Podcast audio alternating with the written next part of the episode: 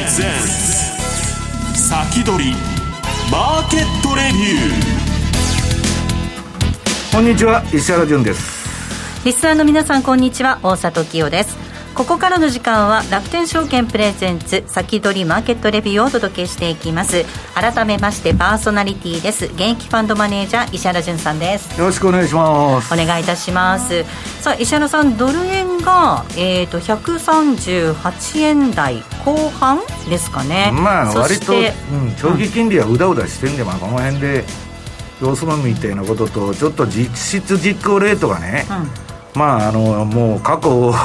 の円安水準の、まあ、ピークなんで、うん、まあ、ちょっと金利がもうちょっと上がっていかないとやりにくいということなんでしょうね。はい、えこの時間がひゃくさんじゅうはちえんさんじゅっせん台での推移となっています。まあ、一方でその株式市場がちょっとね、こう波乱含みだって エフアールビー が下げた方が嬉しいって貸し借り家の何から全員言ってるじゃないですか。だからまあ、エフアールビー に逆らうなということでね、うん、今日はそんなことよりあの大人気の篠田さん来てくれたんでね、はいはい、楽天証券の両親と言われてるんですよ。両親ってあの親じゃないですよ、あの良い心の両親。篠田さんに、まあ、投信のね、まあ、私の周りも ニーサ やってる若者とか、まあ、いろんなことをあの聞かれるんだけど、わしゃ知らんと、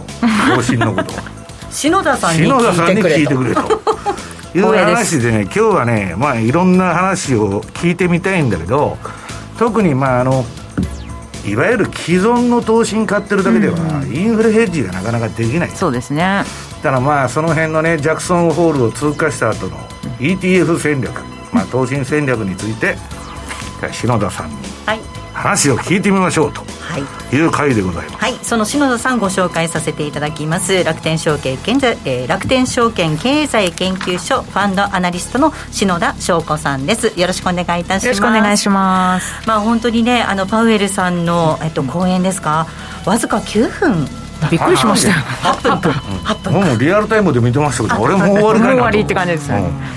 うんうん、っていう状況ですもんね。結構その後株式市場も荒れましたね。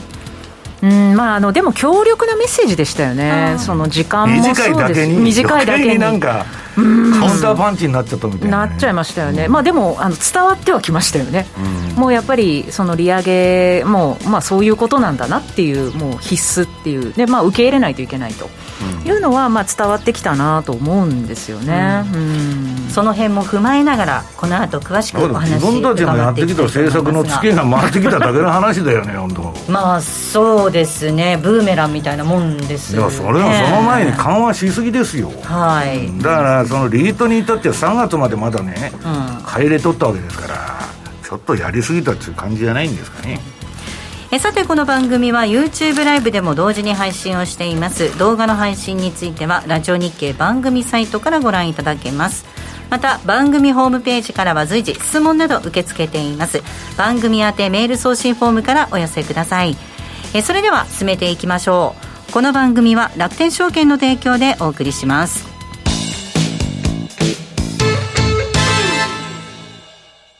まずは無料で取引体験、楽天 エフエックス のデモ取引を利用してみよう。 エフエックス に興味はあるけれど、いきなり実際のお金で取引するのはちょっとと、なかなか第一歩が踏み出せないという方は、まずは楽天証券の提供する楽天 エフエックス のデモ取引を利用してみませんか。メールアドレスとニックネームのみの簡単登録で、実際の取引と同じ環境、同じ取引ツールで エフエックス 取引が体験できます。口座開設やデモ取引にかかる費用、取引ツールのご利用はもちろんすべて無料。詳しくは楽天 エフエックス デモ取引で検索。楽天証券の各取扱商品等に投資いただく際は、所定の手数料や諸経費等をご負担いただく場合があります。また、各取扱商品等は価格の変動等によって損失が生じる恐れがあります。投資にかかる手数料等及びリスクについては、楽天証券ウェブサイトの投資にかかる手数料等及びリスクページや、契約締結前交付書面等をよくお読みになり、内容について十分にご理解ください。金融商品取引業者関東財務局長金商だいひゃくきゅうじゅうごごう楽天証券株式会社ウィークリーマーケットレビュー。さあではここからは楽天証券経済研究所ファンドアナリスト篠田翔子さんとともにお届けしていきたいと思います。まあ、篠田さん、まあ、先ほど冒頭のところでもありましたが、はい、えー、アメリカがちょっとねこう市場がグワグワグワっと動いていて、まあ、それに比べると日本割とこう株式市場はまあ底堅いと言っていいんでしょうか。うん、そうですね。どんなふうにまずはご覧になってますか。なんかこう、まあ、あのジャクソンホールの反応もそうでしたけど、多分なんか温度感が違いますよね。日本の投資家とあとその海外の投資家の温度感が違うっていうのはなんとなく感じていて、でそれは特にそのとりわけ個人投資家とかの場合は、うん、まあ、やはり円安の恩恵いかに受けてるかっていうのは大きいですよね。まあ、なのでやはりその企業決算とかを見てですね、結構いいように解釈しているような感じもしていて、まあ、なのであのジャクソンホールが全てではないにせよ、まあ、やはりその潮目が変わってきてるっていうことは多分事実として受け止めないといけないっていうことと、あとその、まあ、やはりもうインフレですよね。うん、もうここが日本にいて日本で生活してるいまいちちょっとピンとこないですけど、それはもう円建ての世界にいるとピンとこないよね。ピンとこないで、なおかつその円安の恩恵を受けてますから投資をしてても、で今こう米国株特にその エスピーごひゃく のインデックスとか、まあ、あの結構積み立て ニーサ とか、うん、だから外物買おうがねゴールド買おうが全部あの円安の恩恵みたいな感じですよ。恩恵受けててあとはやっぱり積み立てされてらっしゃる方が多いんで、うん、それ自体はもちろんいいことなんですけど、積み立ての効果も上乗せされてるっていう、なんかその実態が多分こうちょっと見えにくくなってるんだと思うんですよね。うん、うん、積み立て効果とあとその円安効果でこう、まああのね、きちんとその成功体験を積んでるっていうことはいいことなんですけど、うん、それがイコール米株市場がこうものすごくこう、まあだから企業業績もそうだけど、うん、自分の実力と勘違いしちゃってる勘違いしちゃう と, と危険かなっていうのは最近の動向を見てると思いますよね。なるほど。うん、まあ、マーケットを、ね、ちゃんと見ていかなくちゃいけない、現実を見つめ直すタイミングでもあるっていうところなんでしょうね。えでは主要なインデックス投資信託の値動きっていうと現状どのようになっているんでしょうか。はい、そうですね、あの実は前回こうこう出演させていただいたのさんがつの末だったんですけど、うん、その時からまた結構いろいろ変わってるなと思ってですね、一応年将来でちょっとお持ちしてみて、これ国内投信です、うん、投信 の,、まあ、あの代表的なインデックスファンドでお持ちしてるんですけど、まあ、やはり エスピーごひゃく 強いよねっていう、うん、なんかこうもう本当不死鳥のようにあのまた蘇ってきたっていう感じなんですけ ど,、はい、まあ、それと比べるとやはりその日本株は弱いとかですね。これ見ると日本株さっきの大沢さんの話でいうとしっかりしてるように見えるけ ど, 見えるけれども実はやっぱり エスピー が強いと。そうなんです。でもこれはやっぱり気をつけなきゃいけないのは、これインデックス投資信託なんで国内投資なんで為替、うん、円安で、まあ、円安分、ね、うん、そうなんですよ、下駄履いてると、うん、そこは気をつけなきゃいけないっていう。なので投信のパフォーマンスだけで見ると、まあ、やっぱり エスピー だよね、やっぱり米株だよねってこれだけ見るとなっちゃうんで、ちょっとあの簡易的ではありますけれども、次のスライドで、はい、ちょっとこんなもの作ってみましたと、まあ、これ エスピーごひゃく の先ほどのインデックスファンドと、あともう原指数ですね、うん、エスピーごひゃく のトータルリターン米ドルベース、まあ、要は円ベースと米ドルベースで見るとこんなに差があるっていうこれ一気に開いてきてますもんね。一気に開いてるんですよ。今年入ってね。でこれ作ってても面白くてずっとこう、えー、あのいっしゅうかんにいっかいくらい更新してるんですけど、あ、まあ、大体じゅう、にじゅうポイント弱ぐらい今差があるという状況なので、やはりそのでこれまあ普通にあの年初来でただパフォーマンス見てるだけなんで、積み立ててる方だともっとリターンは出てるんですよね。ああ、なるほど、うん、だからまあそれがちょっとこう錯覚しやすい、まさにここに現れている、うん、ポイントなので、ドルベースで見るとまだマイナスに沈んでる、まあ、まだどころか、うん、マイナス じゅういちパーセント ぐらいですか、はいはい、に沈んでるんで、円安の力は大きいからね。大きいのと、あとそのやはり見え方ですよね。でその当然あの機関投資家を含めて世界の投資家っていうのはドルベースで見てるわけですから、うん、その見え方と日本の例えば個人投資家が投資信託を積み立てて米国株を見てるっていう、確かにこれ見てたら勘違いしちゃう、結構勘違いしちゃうんで、まあ、これはちょっと簡易的には作ってますけども、まあ、このぐらい差が開いてるっていうことだけはやはり覚えておいていただいた方がいいかなと、うんうん、これしかもその青い線とオレンジの線でこう差が開きそうにさらになってますよね、直近でね、ワニの口が開いてる、そうなんですよね、なりそうになって、うん、でまあ、やはりその、ね、円安の傾向っていうのもそんなにすぐには、だってジャクソンホールでね、うん、世界中の中央銀行があのインフレファイトするっつってね張り切ってるのに、黒田さんだけひゃくはちじゅうど違うこと言ってると、うん、一体どうなってるんだと、うん、いう話ですよね。そうなんですよ、まあ、なのでちょっとこれは事実としてやはり常に念頭に置いておいていただいた上で、はい、うん、積み立てはねもちろん継続いただくっていうのはいいと思うんですけど、まあ、なので投資信託で見えてる世界っていうのは結構そういう為替のところ、まあ、注意ですよねと。で一方でその今インデックスに投資をするとか投資、まあ、投資信託っていう広い枠組みで考えると イーティーエフ とかも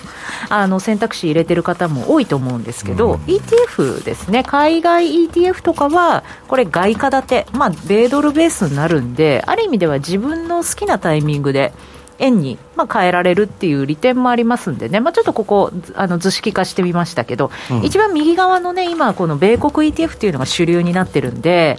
いわゆるその イーティーエフ の海外 イーティーエフ の中の、まあ、アメリカの取引所に上場してるの、個人投資家はほとんどそれ買ってるってことですか。結構今はもうこっちが主流になりつつある。国内よりね、うん、国内よりですね、うん、まあ、国内籍 イーティーエフ ってやっぱりあのトピックスとかにじゅうにごうとか主流なんで、あんまり選択肢がそれでもまあ増えてはきてますけどやっぱり少ないんで、うん、あの今は特に米国 イーティーエフ を選ぶ方が多いのかなと。ただ注意しなきゃいけないのは取引通貨当然あのドル建てなんで、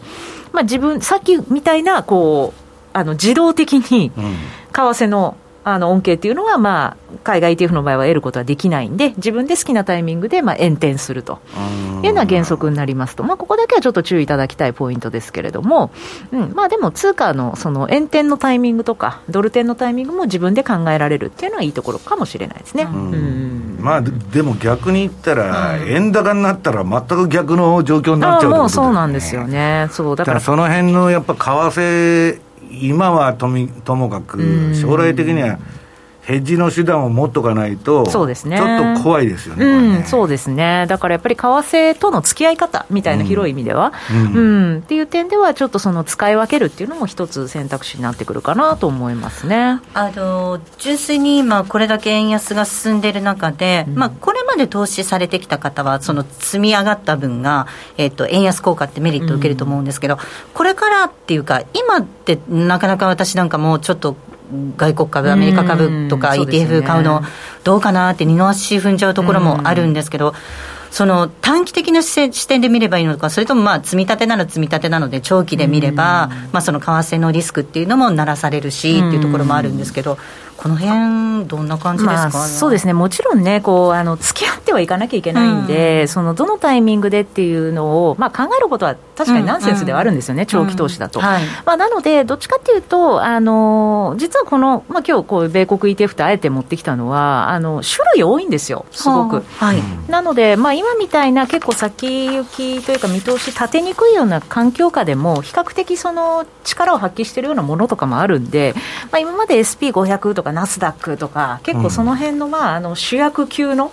あのインデックスとか商品とか多分皆さん見てたと思うんですけど、まあ、そうじゃないものとかもちょっと見ていただいても面白いのかなというので、うん、一旦ちょっと復習を兼ねて次ちょっと見てみますかね、はいはい、まあ、これまでの多分こう主流ってこの辺だったと思うんですよね。米株指数であのクリスプ ユーエス トータルマーケット、これはバンガードのですね、あの ブイティーアイ、うん、もう ブイティーアイ、うん、はい、すっかり有名になりましたけど、うん、まあ、あと エスピーごひゃく これ国内投信でもまあ人気ですよねと、うん、でダウのさんじゅっ種とあとナスダック、まあ、このよん指数がよん強みたいな感じだったんですけど、うん、まあ、でもやはりそうこのグロース相場で特にあの強かった指数なんで、どうしてもまあ足元もそうですし、まあ、ちょっとこれからあの苦しい局面というのも当然予想される、まあ、特にナスダックなんかもすでにそうですけれども、ものすごくこうボラテリティも高くなっちゃってますし、まあ、積み立てとかでやっていくなら別にそのままあの継続いただいてもいいと思うんですけど、まあ、もうちょっとその実はこんなのもあるよっていうことで、ちょっと次ですね、もう行ってみますかね。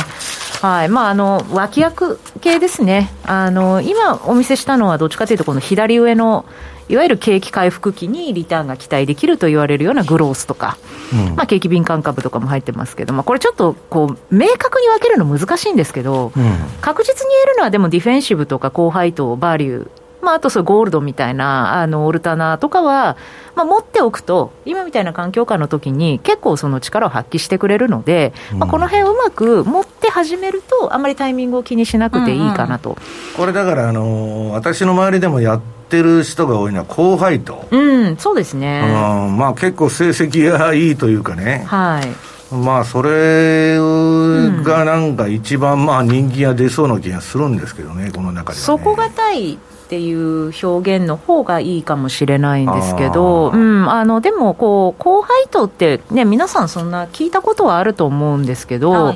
まあ、あの イーティーエフ 特にその米株とかだと イーティーエフ もそうですし、まあ、結局その、 あの背景背後にあるインデックスですねが結構充実してるんで、うん、まあ、そこで手っ取り早く、うんうん、イーティーエフ で取り入れてもいいかなというので次ですかね。はい、うん、まあ、あのちょっとこのバイプレイヤー系としてこの上のやっぱりよんほんとかちょっと見といていただいてもいいかなっていう高配当増配バリューみたいな観点ですね、うん、まあ、あのスパイダーのポートフォリオ エスピーごひゃく の高配当株式、はい、まあ、これは結構分かりやすいですけど、うん、で次のにほんめの エスピー あのスパイダー エスピー 米国高配当株式 エスディーワイ ってやつですけど、はい、これがいわゆるあの配当貴族っていう配当貴族かやつです、はい、あのディビデンドアリストクラッツっていうんですけど、うん、これ篠田さんどっちがいいの、その上の エスピーワイディー と上の一番上のが分かりやすいは分かりやすいんですよね。 エスピーごひゃく の中の高配当株っていう観点では分かりやすいとは思います。で、まあ、あの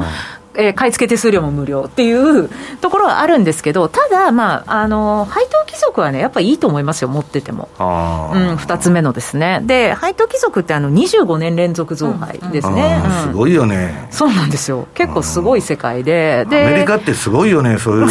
味で言うと懐が深いっていうか、それが何、ろく、ななじゅう銘柄あるわけでしょ、常時。そうなんです、で、えっと、はちじゅう銘柄なんですね、一応、うん、この エスディーアイ ははちじゅう銘柄なんで、でもはちじゅうあるってことなんですよね、うん、すごいよね。うん、なので、えっと、こう、あ、こんなのが入ってるんだっていうのを見るっていう観点でも配当貴族は、まあ、あのフォローしといてもいいかなっていう感じ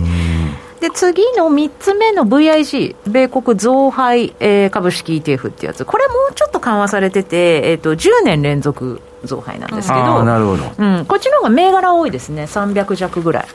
なんで、まあ、より分散はされてますけど、な、まあ、でもかぶってる銘柄も多いんで、はい、まあ、どっちかでもいいですけどね、うん、この辺はまあ見といてもいいかなと。あと投信でやっぱりちょっと投資しにくいのがバリュー系ですね、はい、あんまり数がないんですよ、数っていうかもうほとんどないんで投資しにくいなと、うん、バ, バリュー系バリュー系人気がないから作らないということですか。えーともうそうですし、人気が出ないからなくなっちゃうみたいな点もありますし、結局そうかそうか、このハイテク優位の中でバリュー系ってなくなってきちゃったっていうことなんですね。結構召喚されちゃったりとか、そもそも作られてないっていうのもありますし、やっぱりどうしても見こう見栄えが、はいはい、なん今までね地味なんで、うん、まあ、あの配当貴族とかもそうですけどね、最近ようやく国内投信でも出てきたって感じなんですけど、うんうん、でもバリューはね本当少ないんですよ。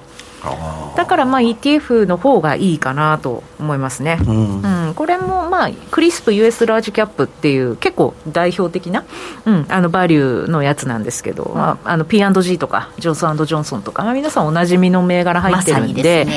まるっと イーティーエフ で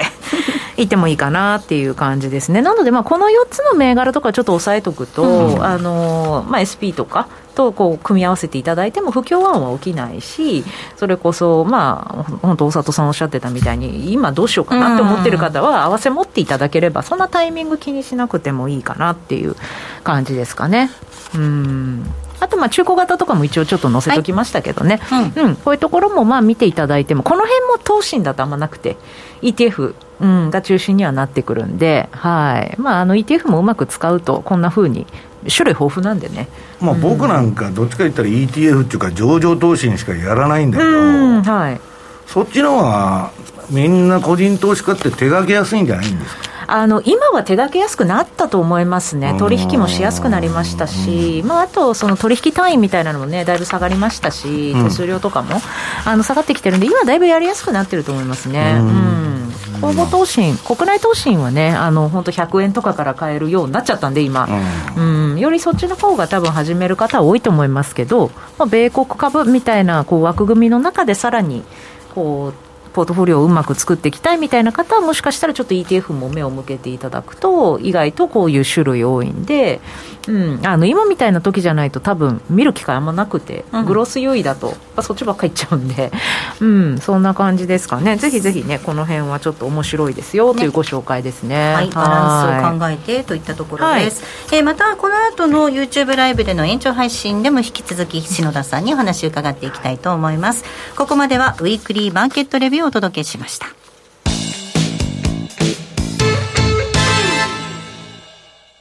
まずは無料で取引体験、楽天 エフエックス のデモ取引を利用してみよう。 エフエックス に興味はあるけれど、いきなり実際のお金で取引するのはちょっとと、なかなか第一歩が踏み出せないという方は、まずは楽天証券の提供する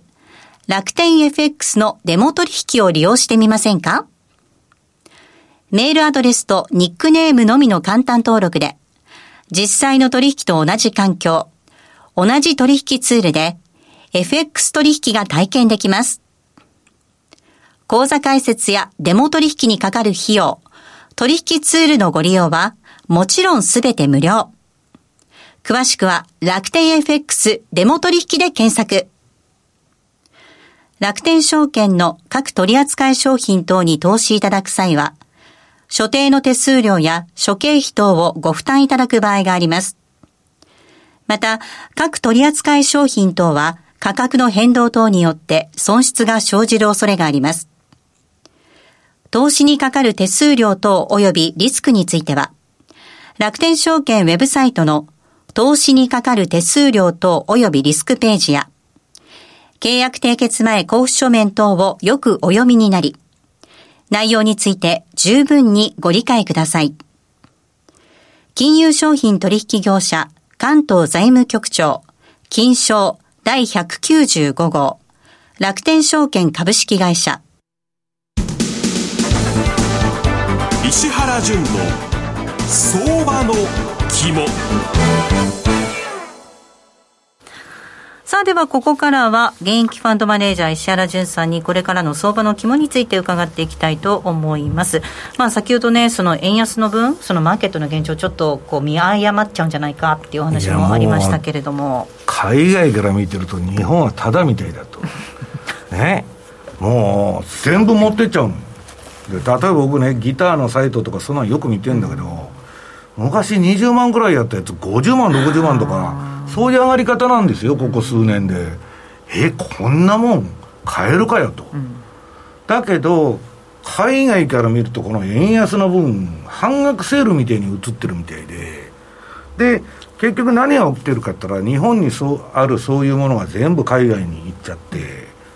まあすごいなと。だからまあなんだっけ、このところそういうギターとかもそうだし、時計とかもね、あ、もう異常な値上がりなんですよ。はいはいはい。でやっぱさんじゅうねんかん給料が上がってない日本で我々そういう頭で見てるから、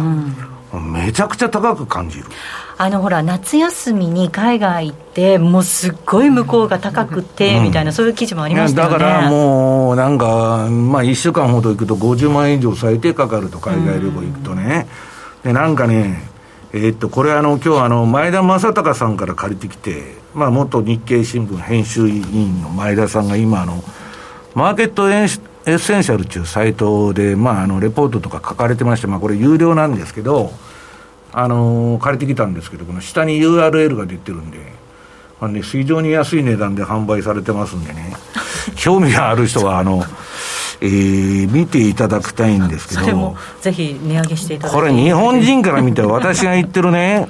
米国の物価と日本の物価といって円建てで見た世界ですよ。まあ、投信のパフォーマンスもまあこういうふうになっちゃってるんだけど、この円建てで見たアメリカの物価見たらもうハイパーインフレの世界に行っとるええみたいな、まあ、日本がねいかに落ちぶれたかという、うん、落ちぶれたっていうより、まあ、あのアベノミクスっていうのはそもそも株を上げる運動じゃなくて円安にするっていう運動でね、うん、で今ねここ数年、まあ、あの企業の経営者の人社長とかに聞いてるとすっごい楽だったと、円安にあぐらかいて寝てても儲かったと、はいええ、要するにその間にもっと設備投資やらその研究開発やらいろいろしなきゃいけないんだけど儲かってるからもうまあいいやと、これ逆に円高になったらちょっと大変なんじゃないかと私は思ってるんですけど、とにかくこのまあ いち,に 年のね、えー、上昇率がまあすごいと、まあ今日日ね、えー、子供がおられる人で海外留学なんつったら目玉飛び出るほどね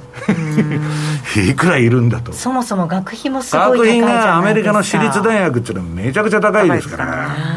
まああの金がないとねななつぐらい奨学金取っていかなきゃいけない世界なんですけど、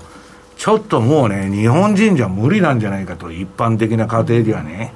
アメリカのあのハーバードとかとか エムアイティー とかそんな私立の大学はもう行けないという世界になっちゃったと。でまあなんか感慨深いものがあるんですけど、これねインフレヘッジをしないとね、うん、今日本まだね日本っていうのは実はインフレなんですよ、うん、公共料金から何から天引きされるものの、うん、あの値段はどんどん上がってて、で可処分所得はねもうめちゃくちゃ減っちゃってるわけ、うん、だから日本の給料のピークできゅうじゅうななねんって言われてるんですよ、うん、私は日本のね幸せ度のピークはせんきゅうひゃくななじゅうねんエキスポななじゅう、万博のね。で、あの時は日本って未来があった、うん、みんなね未来があったんだけど、今や生活水準は上がってんだけどなんか全然未来がないなという世界に来たと。でまあ一応ねその円が安くなってることのヘッジは、まあ円が安くなるってことは購買力はねこれ今までの倍出さなきゃアメリカのもの買えないっていう世界に行ってんだから、世界のもの買えないと、そうなると、まあ、楽天さんでは一番手っ取り早いのがその、えー、と為替の口座を作って、まあ、このドル円ですね、次の、えー、とにページのドル円、まあ、これは私の順張りの売買シグナルですけど、今また真っ赤っかになっちゃってチャートの色が赤いうちは買い持ち、黄色いうちは売り持ちなんですけど、ちょっと円高になるかと思ったらまた切り返しちゃったと。そりゃそう、そうですよね。何があってもえー、金利を上げる気がないと、日本はね、いや上げたら万歳ですから、はい、財政破綻しちゃいますから、日銀も破綻しちゃいますからね、まあ、そういう選択肢はないと。でこれ、あのー、私はね米国株投資する人は必ず為替の口座作ってくださいって言ってるんですよ。そうですね、もうこんなね実質実行レートでさんびゃくろくじゅうえん時代と何も変わらない円安なんですよこれ平均回帰しとったら、うん、ひゃくにじゅうえんとかひゃくじゅうえんとかあっという間に来ちゃうんですよ、うんうん、だからアメリカもドルがね今は相対的に他国に比べて金利が高いのと、えー、アメリカもインフレだから、えー、ドル高ウェルカムだから文句言ってないけど、うん、またそのうち苦しくなってきたらねプラザ合意みたいなことをやるんですよ、はい、ドルの切り下げは必ずやるだろうと思ってるんですけどね、続き延長戦でお話また伺っていきたいと思います、はい、えー、来週なんですが楽天証券武田則孝さんゲストにお迎えする予定となっております。ぜひご期待ください。えー、それではリスナーの皆さんまた来週。この後は YouTube ライブでの延長配信となります。この番組は楽天証券の提供でお送りしました。